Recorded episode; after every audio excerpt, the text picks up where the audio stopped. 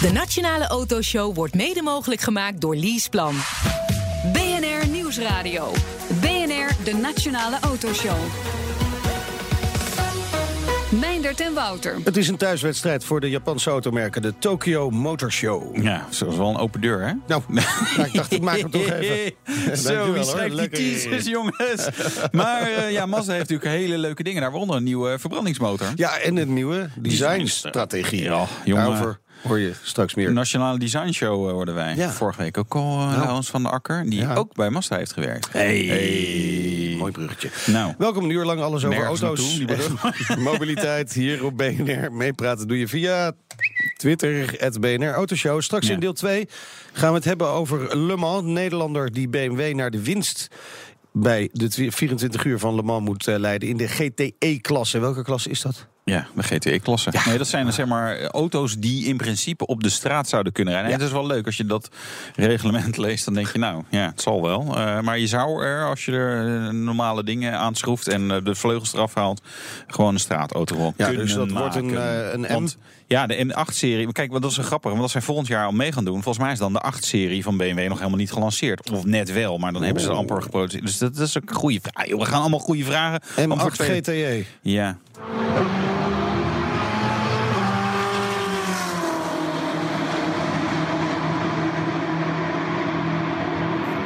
Nou, en dan in de verte verdwijnt hij. Ja, lange Ergens. rechtstuk, hè? Heel lange rechte stukken. Ja. Eh, en eh, rijden, dat doe jij straks in de Bentley Continental GT Supersport.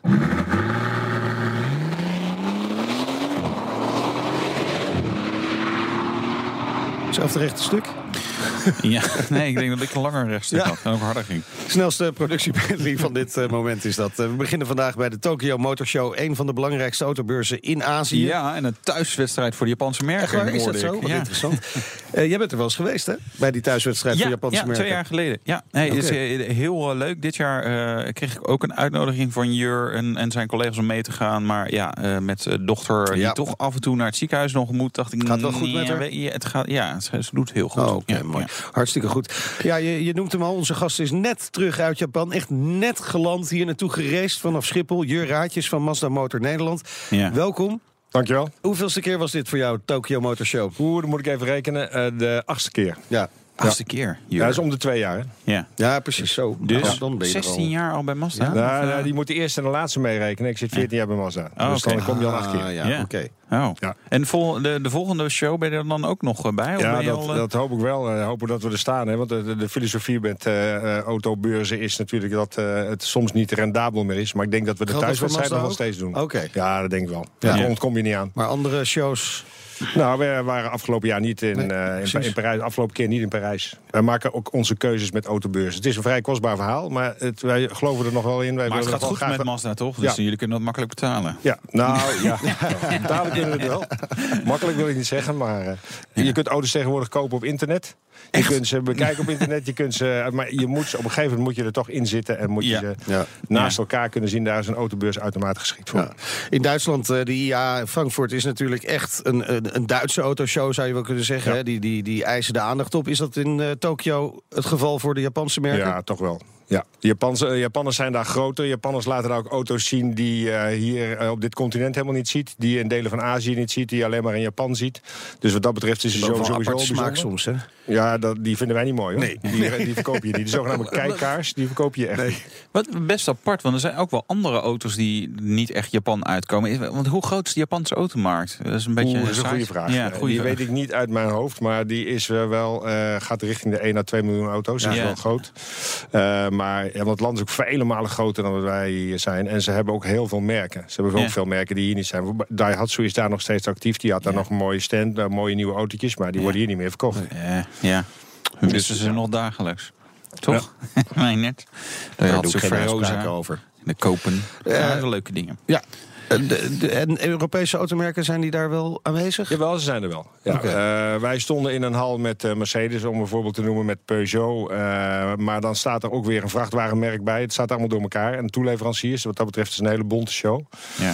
Maar dan is onze stand wel de grootste daar in die hal. dat ja, wel. ja. En, ik weet niet of het dit jaar ook zo was, maar voor- twee jaar geleden stond Alpina, zeg maar, de, die BMW's eh, veredeld. Dus het is geen tuner, maar meer... Stond daar dus ook met een hele grote stand. Best eh, bijzonder, maar die verkopen Ja. dus blijkbaar ook wel stevig eh, in Japan. Ja, die merken zijn er ook wel. Dat Ja. klopt. Ja. Het, het grootste nieuws dat deze week eigenlijk eh, een beetje op ons afkwam vanuit eh, Japan... was eh, toch eh, de schandalen rondom Nissan. En vandaag kwam daar ook eh, Subaru bij. Merk je daar iets van op de Tokyo Motor Show? Nee. Helemaal Nee, niet? Wordt er helemaal niet over gepraat? Nee, helemaal niets van gemerkt. Nou ben ik natuurlijk wel eh, uit- hoogte van mijn functie verantwoordelijk voor om op die stand te blijven. Dus ik ben Ja, niet ja, echt veel van de stand Nee. geweest. Dus eh, het belangrijkste nieuws wat ik hoor is echt op de stand. En ik heb er op mijn stand niks over gehoord. Oké. Wat staat er allemaal op jullie stand?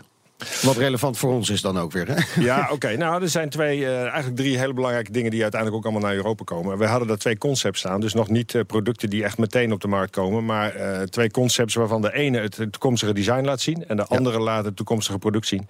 En dan heb ik het over de zevende generatie. Bij ons werken we met generatieauto's. Die hebben we ongeveer acht tot tien jaar. En we rijden nu in de zesde generatie uiteraard. En dan de zevende generatie, de eerste exponent daarvan, die verwachten we eind 2018. En daar stonden ze voorboden van op de show. Ja, en die, je had de Kai-concept. Dat is Ja. eigenlijk een beetje een soort. Mazda 3. eh, Ja. ehm, en- Ja, ja, we bevestigen dat eh, nog ontkennen Nee, dat. dat. snap ik. Het heeft het formaat van een, eh, wat nu een Mazda 3 is. Ja, Ja. snap. Ja.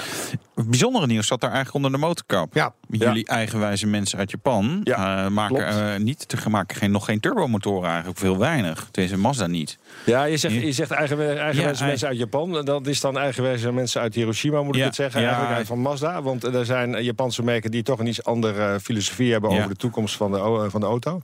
En bij ons zit dat toch voorlopig de eerste decennia nog wel op de verbrandingsmotor. Ja. Eerste decennia nog. Ja, 10 tot 20 jaar zeker. Oké. En eh, vandaar dat wij daar een, een focus op hebben... en proberen die verbrandingsmotor helemaal eh, uit te werken... totdat die steeds eh, sterker en steeds zuiniger wordt. En een voorbeeld daarvan is wat wij noemen de Skyactiv X. En dat X. is een mengvorm. En dan wordt het een beetje technisch. Ik weet niet hoe technisch de luisteraar is... maar dat is een mengvorm van een benzine- en een dieselmotor. Ja. En eh, dat resulteert in een, een, een 10 tot 30 procent meer vermogen... en eh, ook een navenant 10 tot 30 procent lager brandstofverbruik. En dat is wat wij dan willen. Dus het ei van Columbus. Ja, het, we hebben niet eh, de H, het is de HCCI-motor. Die hebben wij niet uitgevonden. Maar we hebben wel daar een verandering in aangebracht. En daar hebben we patent op aangevraagd. Ja.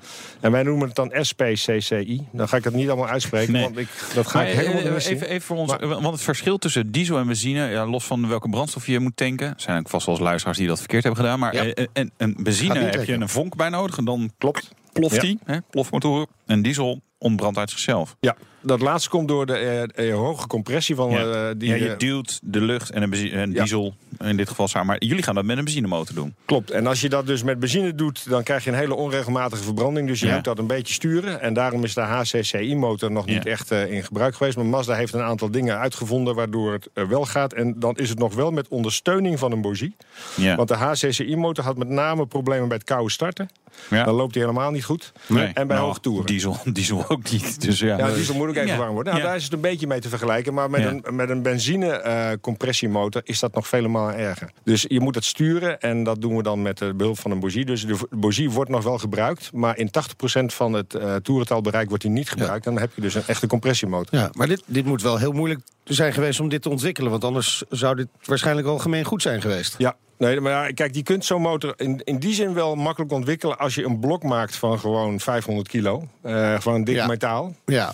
Dan, ja. eh, dan spat hij niet uit elkaar. Maar de Nee. motor moet natuurlijk ook zijn gewicht houden. Dus je moet eh, zorgen dat je een techniek ontwikkelt... waarbij de motor niet te zwaar wordt... maar dat hij toch die hoge compressie aan kan. Ja, maar ook, ook compressie En is dat heeft eigenlijk ook druk gekost. natuurlijk. Hè? Dus er is Ja. eigenlijk ook druk die je op... Ja, je, je drukt de, de lucht samen. Ja. Dus dat geeft gewoon kracht. eh, Ja, dat bedoel ik. Dus hij, Ja. hij, je, je- je- net als met je fietspomp Ja, en, en, je, en je band Ja. is vol... dan moet je steeds harder daarop Ja. drukken... en op een gegeven moment eh, kan het boel uit elkaar knallen. Ja. Nou, Nou, dat moet je dus zo gehad, maken. Maar hoe is dat gelukt? Komt dat door nieuwe materialen? Ja. Ja, nieuwe materiaal. Dat zie je ook aan de, aan de koets en de carrosserie van auto's. Die zijn natuurlijk lichter geworden, maar Ja. met sterkere metalen. Ja. Met een hogere treksterkte. En dat hebben jullie ook in de motor kunnen gebruiken? Ja. Ja. Nou heb ik wel eens voor de geinen geprobeerd mijn band eh, te laten klappen toen ik 16 was of zo. Met eh achter en dan blijf je pompen. Maar dat, dat, dat lukt je overigens bij een fatsoenlijke binnenband eigenlijk niet. Maar wat me wel opviel, de pomp wordt dan heel erg warm. Ja. Dat is bij de motor dan denk ik ook een probleem. Dat is zeker zo, ja. ja, ja. Nou, maar dat- dat is dan ook onderdeel van die nieuwe techniek om eh, dat, dat warmteverlies tegen te gaan. En wat ze ook noemen pompverlies. Dus er zijn verschillende dingen die eh meetellen bij zo'n nieuwe motor. Ja, maar daar heeft Mazda goed over nagedacht. En dat zit dus in het patent. Ja, jullie hebben hem gepresenteerd. Wanneer gaat hij in productie? Als het goed is, zit hij in dat model wat in 2018 op de markt komt. Eind 2018. Zometeen, de Sky Active X motor maakt deel uit van Mazda's nieuwe duurzaamheidsstrategie Sustainable Zoom Zoom 2030. Dat is altijd mooi, Blijft die Japanners. Ja, straks meer daarover. BNR Nieuwsradio. BNR, de Nationale Autoshow. Zo dadelijk meer met onze gast, maar nu is het eerst tijd voor het nieuwsoverzicht van deze week. Wouter, de week begon met de Aston Martin Vanquish Zagato Shooting Brake. Ja, dat je niet eh, tussendoor even adem moest halen met eh, zo'n lange naam. Maar ja, super schön, hè? Dat is een, Nou. eh, ja, na de Volante, de Speedster, nu de Shooting Brake samen met Zagato. Absoluut echt wel beauty. Ja. Gaan niet heel veel maken, 99 stuks. Meestal verkopen ze die ook vrij makkelijk, dus Ja. dat doen ze dan toch wel goed. Mooi. De automaat. De automaat, sterk in opkomst. Sterk, sterk in opkomst, ja. Ja, begrijp ik Eén- ook wel. één op de drie nieuwe auto's beschikt over een automaat. Ja, waarom begrijp je dat wel? Ja, omdat het hier in Nederland verder zo saai is om te rijden, dan doe je dat liever met een automaat. Ja, Steve de Manual, hè, daar van die eh, beweging Nee, ben daar ik. ben ik ook wel voor dan, maar eh, woon gewoon woon-werkverkeer. woon, ja. Nou, toch heb ik voor woon-werkverkeer gewoon lekker eh, een handpakje. Koppelingspedaal. Jij gaat allemaal over provinciale weggetjes en zo. Ja, ook wel eens. Ja, Ja, maar ook gewoon snelweg. Weet je, het is inmiddels in, in sommige auto's is het ook gewoon echt goedkoper om Ja. een automaat te kiezen. Dus, en het is natuurlijk wel de toekomst. Alhoewel, zeg maar, echte mannen rijden natuurlijk gewoon Ja, met een handbak. maar voor heel Zo. veel mensen is het heel erg prima dat Ja. ze automaat rijden. De ANWB kwam deze week met een 10 punten plan voor Politiek Den Haag namens de leden. Een kwart van de leden wil een eigen rijstrook voor vrachtwagens in Ja. strijd tegen files. Ja, maar mag ik even één ding zeggen? In die hele enquête, daar kon je niet kiezen op rekening rijden. Oh, kon het niet? Nee. Dat vonden ze even een ja, beetje dat te was een moeilijk. beetje te tricky. Terwijl eh Frits van Brugge hier een, eh, een lans heeft gebroken voor rekening rijden. Dat is de directeur Ooit, van de ja, maar daar is heel Dat snel is een jaar teruggekomen, geleden, mij, ja? Dat is toch wel, was toch een beetje schokken. Maar ja, aparte eh, dingen voor rekening. Maar voor gaat natuurlijk niet gebeuren, aparte lijnbaan voor de En die, en vrachtwagens. die hebben we toch al, dat heten we Betuwe-lijn en zo. Gewoon, nou, al die, op de Alles in de trein A15 en gewoon op- geen vrachtwagens en meer, op want de- daar ligt de Betuwe-lijn op de naast. trekboten. Op ja, duwboten. Duwboten. Duwboten. Ja. BMW onthulde de X2. Nationale bootshow.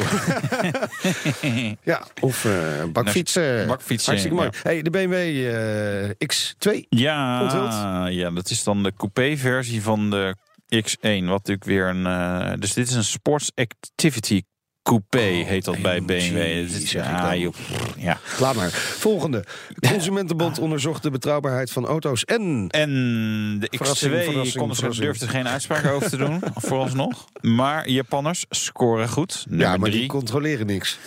Nee, maar het het blijft wel rijden. Ja, het gaat niet kapot, hè? Nee, het gaat gewoon niet kapot. Dat is trouwens niet helemaal waar hoor. Nee, weet je wat wel vaker is? Mensen die Japanse auto's rijden, die interesseren zich gewoon niet zo voor de techniek. Dus ik, ik ben serieus om met, met, met mensen meegereden. Ik denk, joh, maar dit ding is gewoon stuk hoor. dus, nee, ik heb nooit wat. Nee, nu wel. Oh nee, dat geluid maakt je al een half jaar. Joh. Maar goed. En zo Dit- gekomen op 1, 2 en 3. Eh, drie. Toyota, twee. Honda en één. Suzuki. Gefeliciteerd. Nou, Ja. eh, tot slot. De rijvereniging en de BOVAG verwachten dat er meer nieuwe auto's verkocht worden volgend jaar. Ja, volgend jaar. Ja, maar dat roepen ze echt ieder jaar. Nee, volgend jaar, eh, volgend jaar is het echt beter. Ja, maar de economie trekt aan. Belastingen gaan omhoog op auto's en we gaan massaal. Ja, Heb jij weer alweer. in een Excel-sheetje gezeten? Ja, ik heb weer een Excel-sheetje. Nee, eh, WLTP, hè? Cyclus, testcyclus. Onze jij, jij eerlijke echt dat testcyclus. hij negatief gaat uitvallen. Hij valt heel negatief uit. Volvo XC40, wat vond je ervan die prijs? Vond je een beetje duur, hè? Ja. WLTP-auto. Ja. Dus hoge CO2-uitstoot. Dus dikke belasting. Eh, en inmiddels worden er 200.000 auto's geïmporteerd. Dus 400.000 nieuw en 200.000 halen we uit het buitenland. Nee, het gaat echt goed met het beleid. Wouter, de dag begon zo goed voor mij. Ja, hè? Maar anders kijk je nog even naar die Aston Martin. Oh ja. Oh, BNR Nieuwsradio. De Nationale Autoshow. we praten verder over de Tokyo Motor Show met Jur Raadjes van Mazda Motor Nederland. Jur, we hadden het eh, net over Sky Active X. De benzinemotor met compressieontsteking. Hè, dat zorgt voor meer koppel, minder verbruik. eh, en dus minder CO2-uitstoot. Dat is eigenlijk jullie duurzaamheidsoplossing hè, voor de komende 20 jaar. Want Ja. eh, jullie gaan niet met elektrisch. eh, Jawel, we gaan ook wel elektrisch doen. We hebben daartoe ook een contract gesloten met Toyota en Denso. Oké. Eh, we is gaan Denso? Ook, Denso is een toeleverancier van eh, componenten. Eh, op allerlei vlak. Maar dus ook met name op elektrische componenten voor een elektrische eh, voertuig. Maar Eh, met Toyota, dat is de concurrent. Ja, maar goed, Beetje, wij- ja, dat is een beetje uitwisseling. Hè? En de, Ja. wij, wij zijn een onafhankelijk bedrijf. We zijn één, eh, volgens mij het enige automerk nog wat echt helemaal op eigen benen staat. De anderen hebben andere merken onder zich of eh, ja, eh, hebben een alliantie, zijn een andere alliantie aangegaan. Ja, naast Donkervoort. Ja, precies. Nou, ja, oké. ja, maar die werken samen met Audi. Ja? Joop, Oh, ja. Joop is inderdaad ook nog alleen. Maar ik weet niet hoeveel auto's Joop per jaar doet. Maar, Ja, net Nou, iets minder dan Mazda. ja. Net iets minder. Ja. Nee, maar dat klopt. Daar bedoel ik mee te zeggen dat wij hebben wel samenwerkingsverbanden met andere eh, bedrijven. En dat Ja. moet dan ook wel. Want we kunnen niet alles in eigen huis ontwikkelen. Ja. En met name op het gebied van elektriciteit is Toyota verder. En wij zijn weer verder met de verbrandingsmotor. Dus Oké. zij Die- lenen die, ook die weer dingen ons. combinatie, dat kan wel eens werken. Eh, hoe, hoe ziet die doelstelling van, ik, ik zeg het toch nog maar een keer, Sustainable Zoom Zoom 2030? het klinkt een beetje gek, hè, maar eh, voor ons dan. Maar hoe, wat, wat houdt het in? Ja, in grote lijnen, als ik het heel snel samenvat... dan komt het neer op het feit dat wij tussen 2010 en 2050... ervoor zorgen dat de auto's 50% minder brandstof verbruiken. Dat is in een nutshell. En dat kun je dan op heel veel verschillende manieren doen. En een, van, een daarvan is bijvoorbeeld die Skyactiv X... Ja.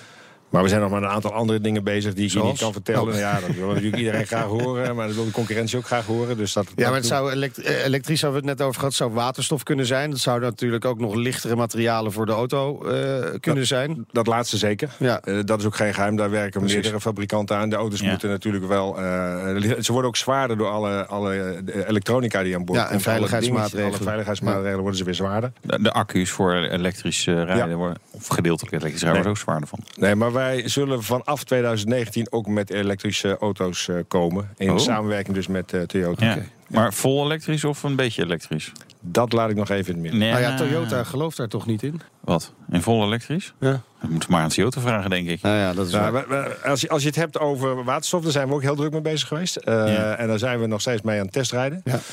Oké. Alleen waterstof is een hele lastige brandstof als het gaat om opslaan. En eh, waterstof is, is niet in de natuur, je moet het maken. Ja. En Ja, eh, is wij zijn nu heel erg bezig met well-to-wheel. Dus kijken van wat kost het allemaal aan CO2 vanaf het allereerste begin totdat de, totdat de auto weer gerecycled wordt. Mhm.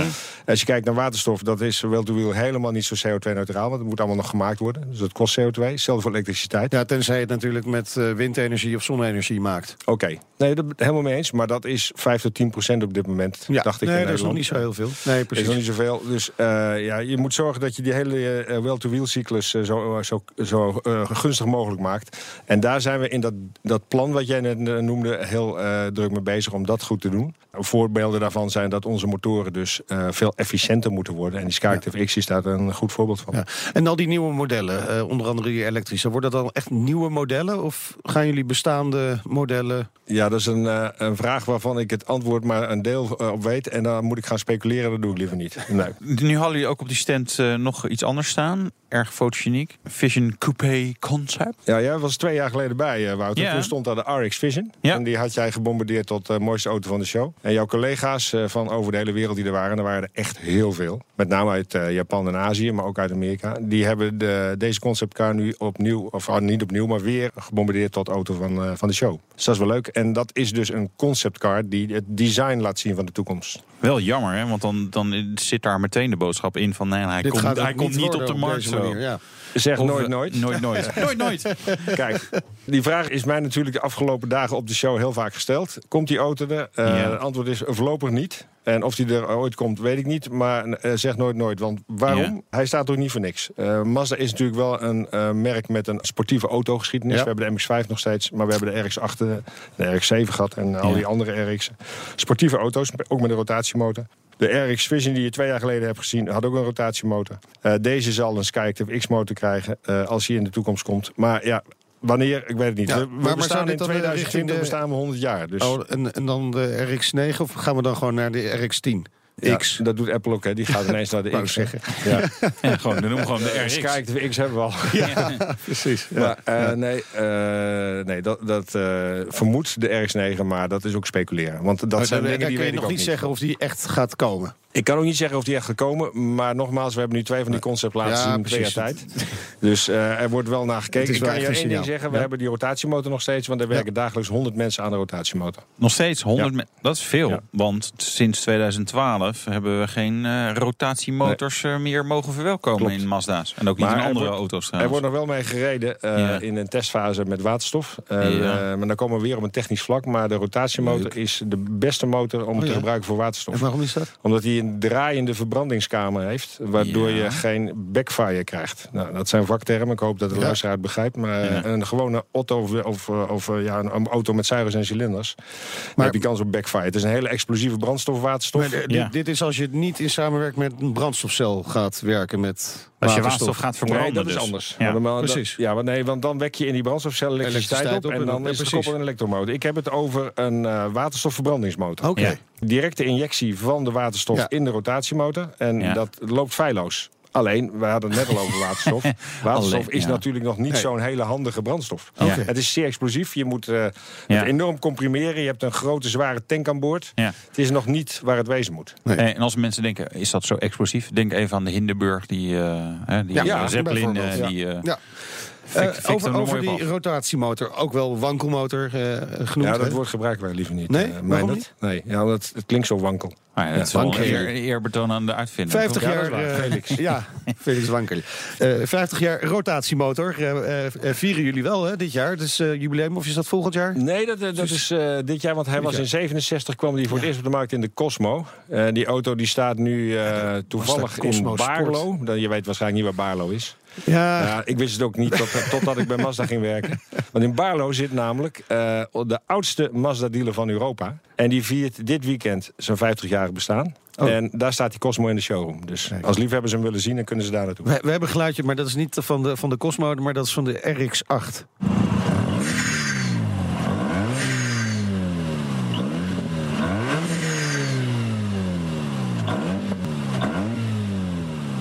Ja, dan had je eigenlijk die eh 787B moeten hebben. Ja. Je had eigenlijk die 787B. Oké. maar ja. Nou ja. Ja.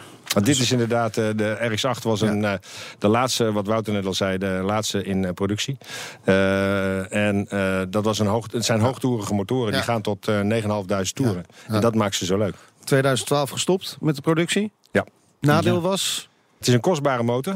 En het is een motor die noodzakelijkerwijze olie verbruikt. Want anders kan hij niet lopen. Denk maar aan een tweetaktmotor. Daar moet je mengsmering in doen. En dan loopt hij vast. Ja. Als je een, eh, een, eh, rotatiemotor niet smeert, loopt hij ook vast. Ja. Daardoor heeft zo'n motor in het verleden de, de, een beetje een bijnaam gekregen van olieverbruiker. Maar ja, dat Ja. moet hij, want anders dan loopt hij vast. Ja. Brandstof lusten ze ook wel. En brandstoflus, maar dan- dat klopt ook. Daar zijn wij daar niet op tegen hoor. Maar, nee, maar ja. dan, dan zeg ik nog even bij dat je hebt dan een 1300 cc eh, wankelmotor. 1,3 liter, hè? Ja, Dat ja, is te vergelijken met een 2,5 liter V6. ja, ja, Ja. oké. Dan heeft hij ook het verbruik van een 2,5 liter V6. Ja, nou, een, een dorstige Wat ik 2,5 begrijp liter is dat V6. jullie ook nog aan die rotatiemotor denken als een eh, soort range extender voor eh, elektrische auto. Ja, da- daar wordt ook op dit moment mee getest. Dat is ook wel een leuk eh, verhaal. Want je hebt de, de, de, de gewone rotatiemotor is een tweeschijfsmotor. Ja. Dan halen ze de, eh, hebben ze er één schijf afgehaald. En dan hebben ze die schijf gekanteld. Dan ligt Ja. hij dus plat als een soort grammofoonplaat. Dan heeft hij de grootte van ongeveer een schoenendoos. En dan moet je er nog een schoenendoos bij denken... met eh, een benzinetankje, een inlaat en uitlaat, et cetera. Ja, een eh, motor veel. ter grootte van twee schoenendozen. Ja. Die plak je onder de bodem, de, de, de bodem van de kofferbak. In plaats van de reservewiel. In plaats van het reservewiel en, en de tank. In plaats en van daar de zit dan een ja. range extender die gewoon aanslaat op het moment dat de accu's van de elektrische auto leeg raken. Mazda is bezig met mooie technieken. Dat horen we in ieder geval. We hopen dat het er ook inderdaad eh, eh, komt. Ehm, laten we even kijken naar de, de huidige markt. Ik wil eigenlijk even beginnen met een eh, tweet van een luisteraar. Henk Ploeg, die eh, zegt... de handige, handigste zevenpersoonsauto is niet meer. Komt er weer een opvolger van Mazda 5. Lichtgewicht, handige schuifdeuren, rijdt heerlijk. Ja, nee, ik, ik snap precies wat je bedoelt. Eh, de- deze eh, luisteraar die heeft waarschijnlijk ook gekeken naar de CX-9 en de Ja, CX-8. precies. Wij hebben die producten in huis. CX-9 op de Amerikaanse markt en de CX-8 die stond op deze show, gisteren en eergisteren.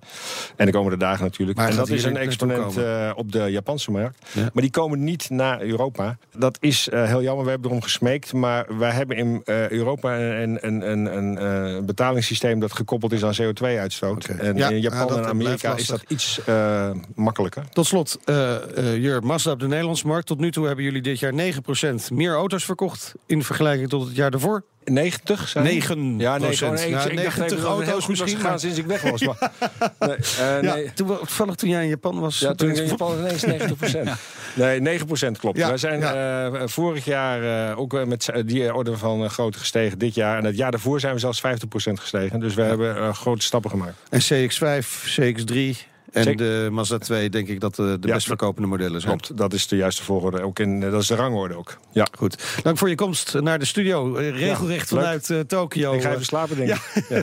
Slaap lekker. Oké, Eh, Jur dankjewel. Raadjes van Mazda Motor Nederland. En zometeen de Nederlander die BMW moet gaan helpen aan de winst in de 24 uur van Le Mans. En Wouter rijdt in de Bentley Continental GT Supersports. De auto met de meeste pk's die wij dit jaar tot nu toe hebben gereden. Oeh, kun je daar nog overheen? Nou, dat wordt lastig, vrees ik. De Nationale Autoshow wordt mede mogelijk gemaakt door Leaseplan. BNR Nieuwsradio. BNR, de Nationale Autoshow.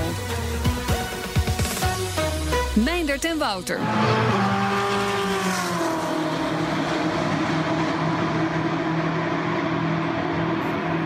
Langzaam verdwijnt hij aan de einder. De M8 GTE van BMW. Ja, heel Die moet het gaan doen, hè? Die Ja. moet het gaan doen.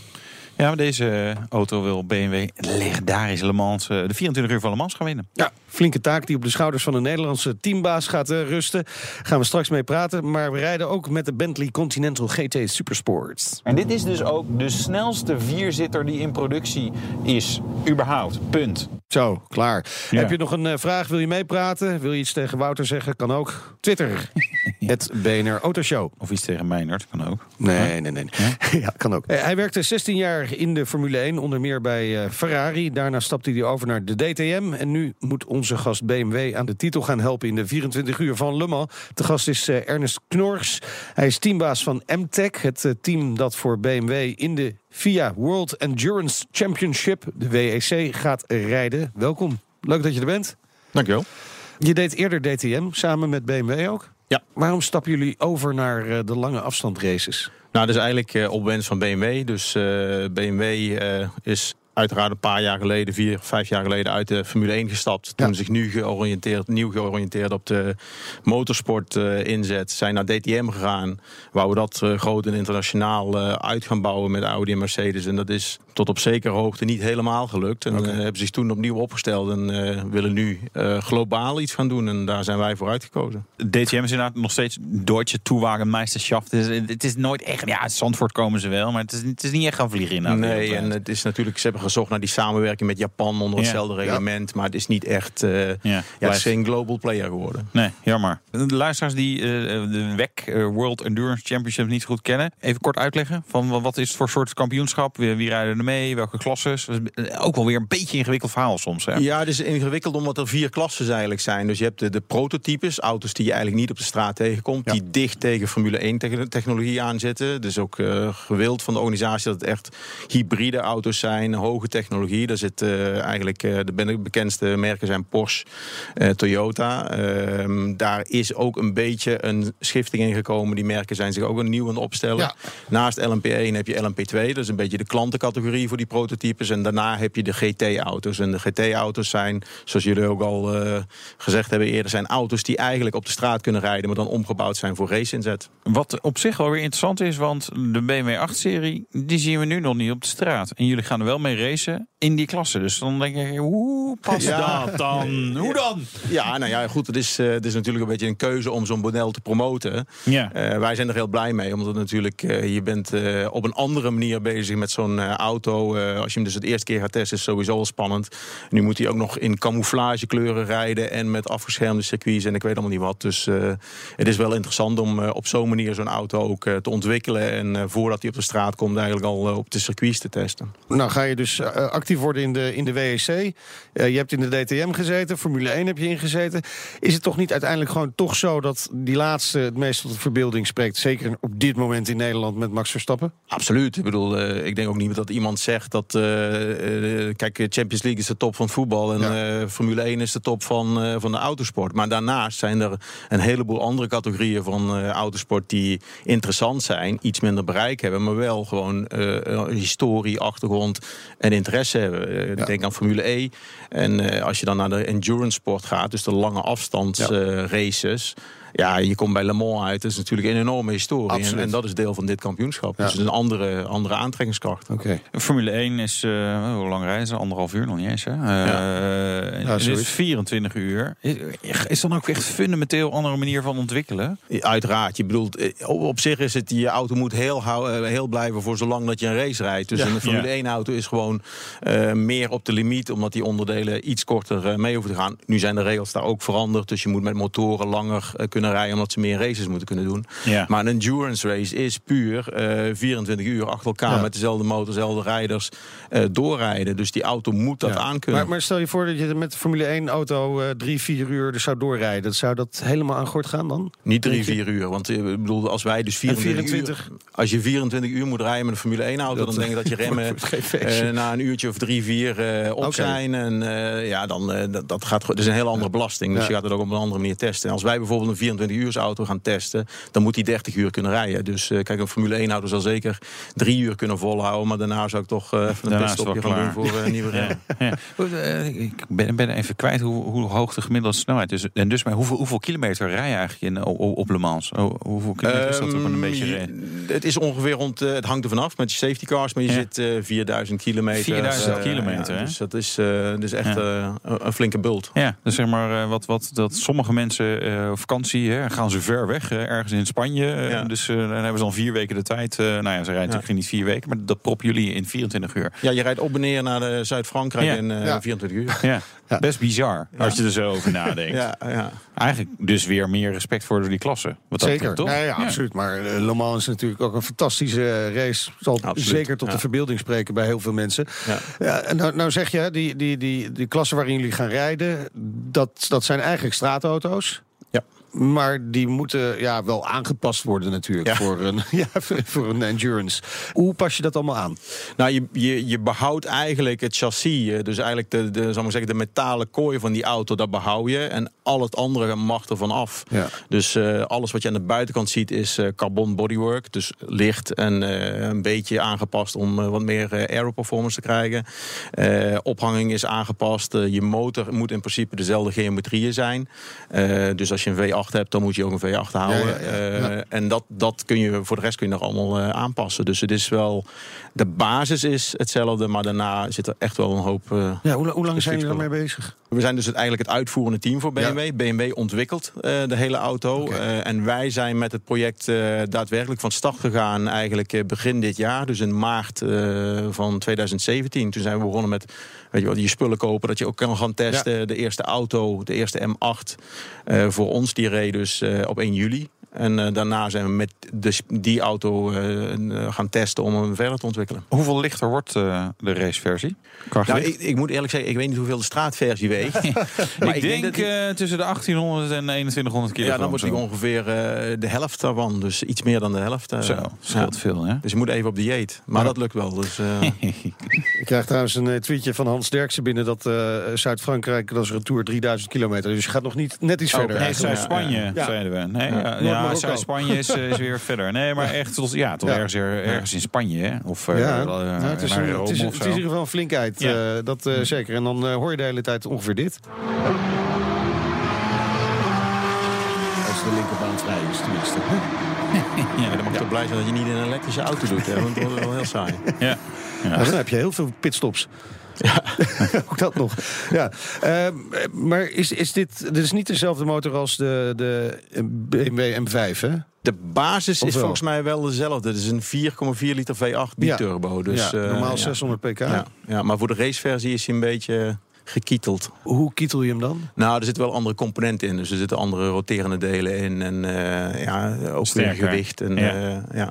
En het mag maximaal 4 liter zijn, toch? Dus je hebt hem kleiner moeten maken. Ja, ja, er zijn wat dingen aangepast in, eh, in de motor, krukassen en eh, Ja. dat soort dingen. Hebben jullie überhaupt al iets geroepen over het aantal pk's wat zo'n raceauto zou moeten... eh, Dat is ook het eh, karakteristieke van die kampioenschap. Je probeert, omdat zoveel verschillende auto's zijn... we rijden dus tegen een Ferrari 458 eh, of tegen een Aston Martin... en dat zijn op zich wel be- behoorlijk andere auto's, Porsche 911. Eh, dus je hebt een regel in dat kampioenschap... dat die motoren en het gewicht aangepast worden... om het allemaal een beetje op niveau te houden. Dus het uiteindelijke maximale vermogen uit zijn motor is niet zo belangrijk. Het is meer belangrijk wat voor restrictor je krijgt. En daardoor worden die vermogens allemaal een beetje bij elkaar gebracht. Oké, dat is ook saai. Ja. Want dan heeft het dus eigenlijk geen zin om eh, heel erg je best te doen. Nou, je wil dan, altijd eh, een beetje reserve hebben. Hè? Dus, Ja. want, eh, ze spelen met die restrictors. Dus als jij een beetje langzamer bent dan de rest van je collega's... dan Ja. krijg je misschien een eh, millimetertje grotere restrictor. En dan heb je weer... Maar Paar dan moet je motor het wel kunnen, kunnen Ja, doen. ja, ja. Dus je moet altijd een beetje Ja, reserve eh, het vergt het uiterste van, van de auto's. Het vergt ook het uiterste van, eh, van de coureurs natuurlijk. Zo'n zo'n 24 uur endurance race.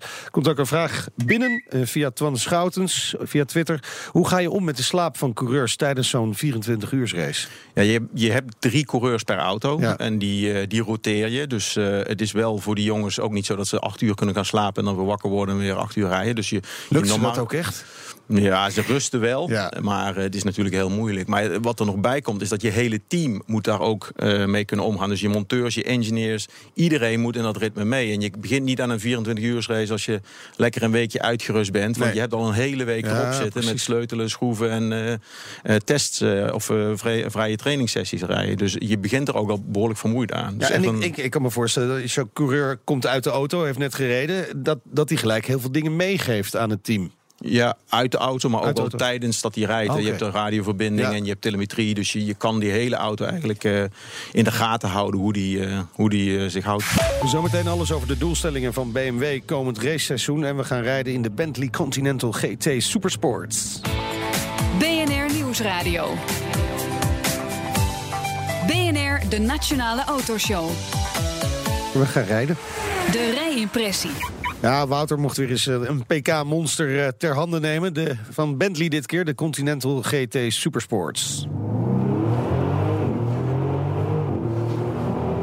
Dit is, nou ja, we rijden al lang meer dan 100 km per uur met 3,5 seconden naar de 100 in de Bentley Continental GT Supersports.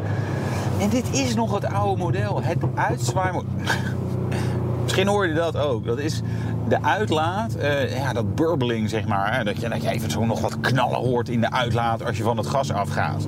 Dat doet deze auto ook, maar dan echt achterlijk luid. Het grappige is, ik zit in de auto, dubbel glas, goed geïsoleerd. En dan nog klinkt het hard. Maar van buiten is het echt, echt bizar. Nou, en dat is ja, misschien wel zeg maar, het trefwoord voor deze auto. Waarom zou je nu nog een, nou ja, het oude type Bentley Continental GT willen kopen? Nou, omdat dit de supersports is en dit is ja, overtreffende trap van alles. Ik reed een paar jaar geleden in de Bentley Continental GT V8. Hè? Vroeger was die Bentley Continental GT er alleen met een V12 motor, maar er kwam ook een V8. En eigenlijk is die V8 nou ja, echt meer dan prima. 500 pk plus en het gaat echt af als een maloot. Eh, en, maar er is dus ook nog die W12 en die heeft 600 pk plus en die gaat helemaal af als een maloot. Maar is echt veel duurder. Dit is de W12, maar dan on steroids, om maar een mooie Engelse term te gebruiken. En dat betekent nieuwe turbo's, nieuwe intercooler, eh, iets andere afstelling van het onderstel. Wat wel handig is in dit bochtje. Dit is een bocht die zeg maar in geen enkele andere auto spannend zou zijn om enigszins op het gas te gaan. Deze auto wel. Alhoewel vierwielaandrijving het echt wel goed onder controle is. Maar Bentley Continental GT Supersports. Ik moet weer lachen om die uitlaat. 710 pk. Daarmee is het, het een autoshow eh, record. Volgens mij is dit de auto met de meeste pk's die wij dit jaar tot nu toe hebben gereden. Eh, nou, laten we ons graag uitnodigen voor auto's met nog meer pk's. Eh, ja, dat wordt dan of een Ferrari, eh, de Superfast bijvoorbeeld, heeft 800 pk. Lamborghini Aventador, die heeft ook 700 plus pk's. Maar dat geeft een beetje aan in welke categorie auto ja, je dit soort achterlijke vermogens moet zoeken. Maar dit is een vierzitter. En dit is dus ook de snelste vierzitter die in productie is. Überhaupt. Punt. Echte vierzitter zeggen ze dan. Want ja, een Porsche 911 Turbo of een 911 GT2 RS kun je ook met vier mensen enigszins ingeproppen, ingevouwen zitten. Maar hier zit een soort van fatsoenlijke achterbanken in. En het is ook de snelste Bentley die ze ooit hebben gebouwd. Het is ook echt bizar snel. Eh, Die 3,5 seconden naar de 100 die is al indrukwekkend, maar het blijft daarna ook gaan. Ook als je zeg maar richting 200 accelereert, dan voel je nog steeds, nou ja, dit houdt voorlopig gewoon absoluut niet op. Topsnelheid 336 km per uur. En nu ga ik even op een heel klein stukje, even een klein, van, van 50 naar 170 op het gas. Je hoort misschien dat ik dat helemaal niet lang hoef te doen. En dat alles voor slechts een kleine 4 ton. Tja, nadelen, ja, die zijn er ook in dit soort auto's. En het verbruik trouwens ook hoor. Ik heb hem nog redelijk ingehouden. En het gemiddelde verbruik staat alweer op 1 op 4. Ja, dan heb je nog eens 4 ton per jaar nodig om te tanken, eh, ongeveer. Zoiets, ja. Ja, leuke boodschappenwagen. Ja. Ja, wel leuk. Nee, heel indrukwekkend. Een beetje eh, karakter van de oude, de vorige Audi RS6 met die V10. Oh, ja. Zeg maar zo'n zo'n enorme eh, bullebak die, die, die, die op onwijs veel koppel gaat gewoon echt, echt heel hard. Ja. Weet je wat nog leuk is? We hebben ook wat geluid opgenomen toen jij even je mond hield. Fijn.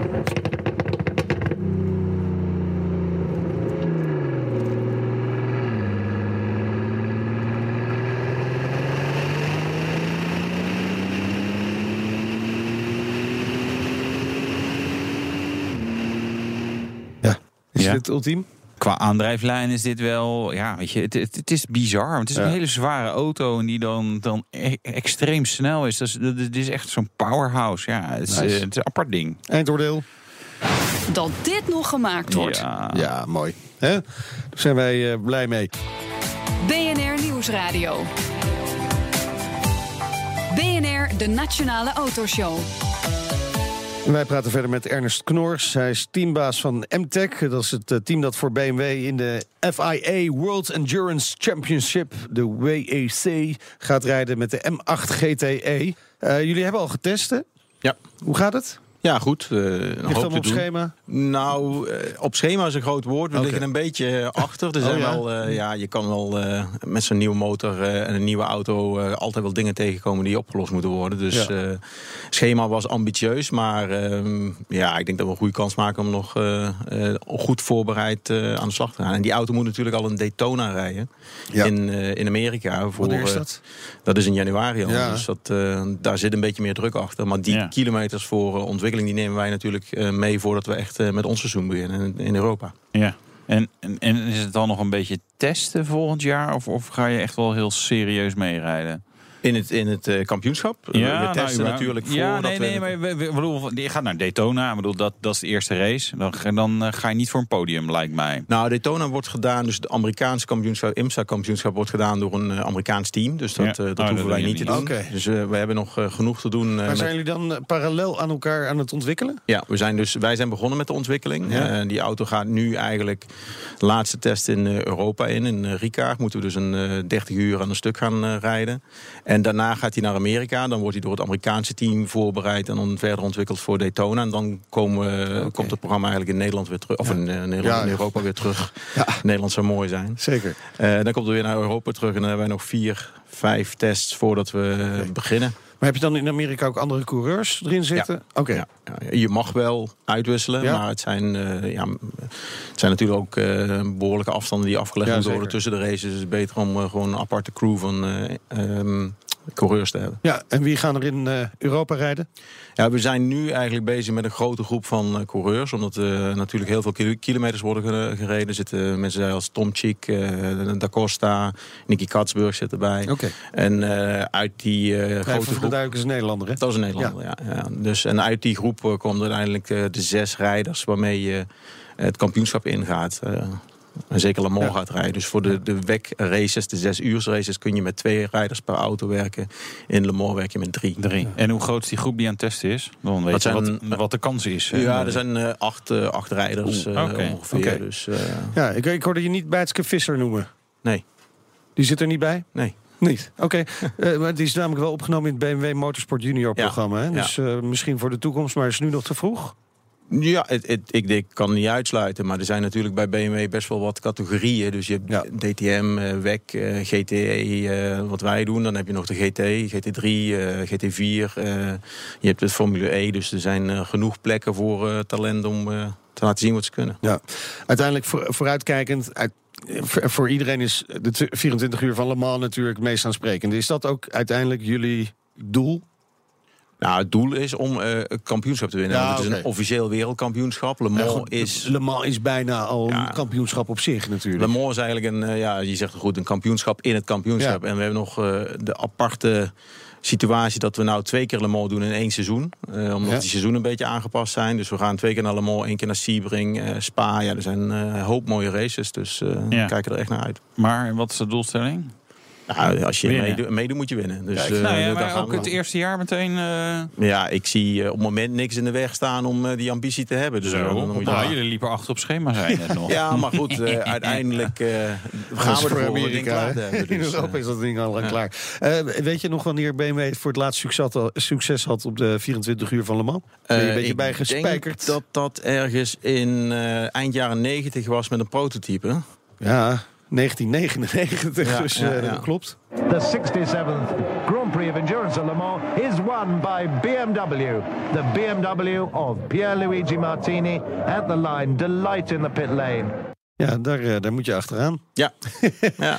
20 jaar geleden. ja dus eh, een mooie tijd, Bijna, eh, bijna. mooie tijd Ja. om weer eh, aan de slag te gaan ermee. Dus zet BMW er ook zoveel druk op dat het echt wel... eh jullie moeten moet echt voor de winst gaan. Nou ja, ik bedoel, iedereen eh, heeft een kans. Iedereen die meedoet heeft een kans. En ja, ik ben niet iemand die dan zegt... dan gaan we eerst maar eens een keer eh, een jaartje kijken en de toerist uithangen. Dus dan eh, gaan we gewoon meedoen. Dank voor je komst naar de studio. Heel veel succes met eh eh, MTech en eh, met BMW op de, de WEC. En natuurlijk uiteindelijk de 24 uur van Le Mans. Dan zitten we allemaal weer 24 uur eh, naar de tv te staren en te luisteren. Ja, hoe dat gaat. Misschien zijn we er wel bij. Ja, dat zou ook leuk zijn. Wouter, volgende week zijn wij er in ieder geval weer. Ja, geen idee wat we doen. Maar dat kan je vast op een gegeven moment op Twitter lezen... of op Facebook of op Instagram. En anders ga je nog een keer deze uitzending... of een andere uitzending even luisteren en downloaden. En andersom dan eh, via podcast, Spotify of in de BNR-app. Tot volgende week. De Nationale Autoshow wordt mede mogelijk gemaakt door Leaseplan.